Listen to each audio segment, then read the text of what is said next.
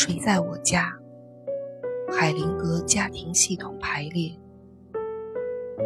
第六章第五节：帮助的原则。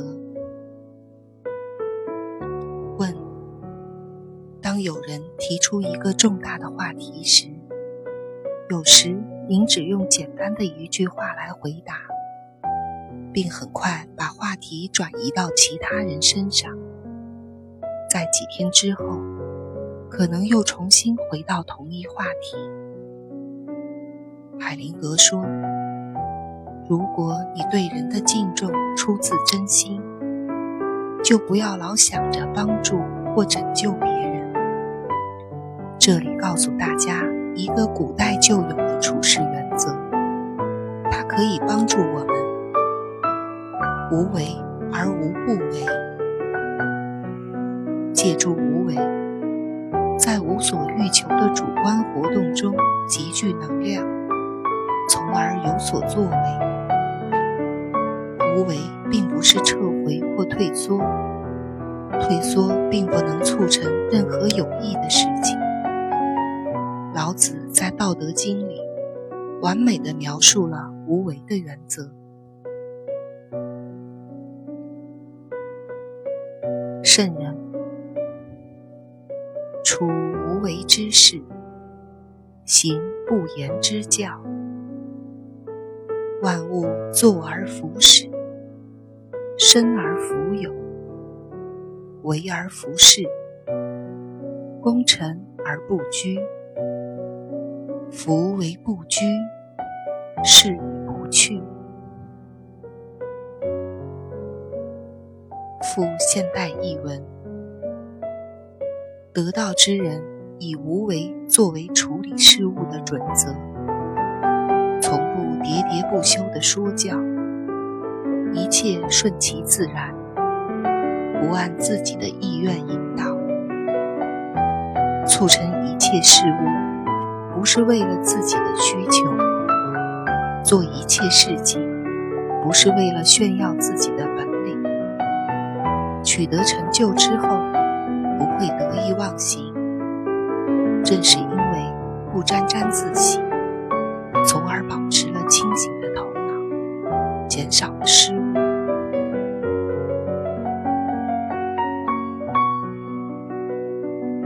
当治疗师。故意把他看到的东西保留在心里而没有说出来的时候，他看到的东西常常会出现在当事人身上。有时，在治疗师有意识的什么都不做的时候，当事人会更容易找到解决问题的办法。无为的境界，并不是你想达到就能达到的。但他给当事人留下更多发现问题的空间。总之，治疗师不要利用自己的干预来控制当事人做任何事情。我想起一个故事，讲的是一个有钱的年轻人，在责备了耶稣之后就离开了。从那里，我得到一个结论。这是一个很好的治疗模式。当事人可以在离开的时候没有变化，治疗师必须尊重这一自由。这是指对个体的自由。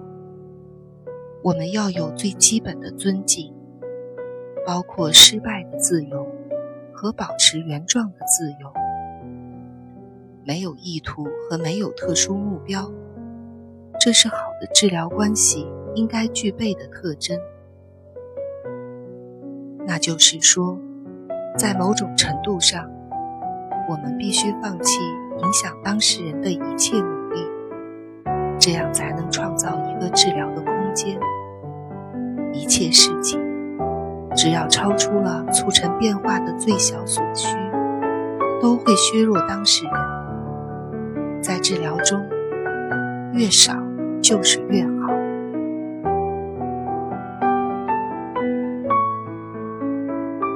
佩特拉问：“有时候我觉得，我做治疗，就算一直做到死，都不会出什么问题。海灵格反问他：“一直到死吗？”佩特拉说：“是，而且都不会出什么问题。”海灵格温和地说：“你太自以为是了。”佩特拉说：“对我来说，帮助受苦的人们很重要。”海灵格说：“我给你讲个小故事，可以让你看出你感觉的背后隐藏着什么意义。但是我要提醒你，如果你真的明白了这个故事，那么它将会对你有重大的影响。”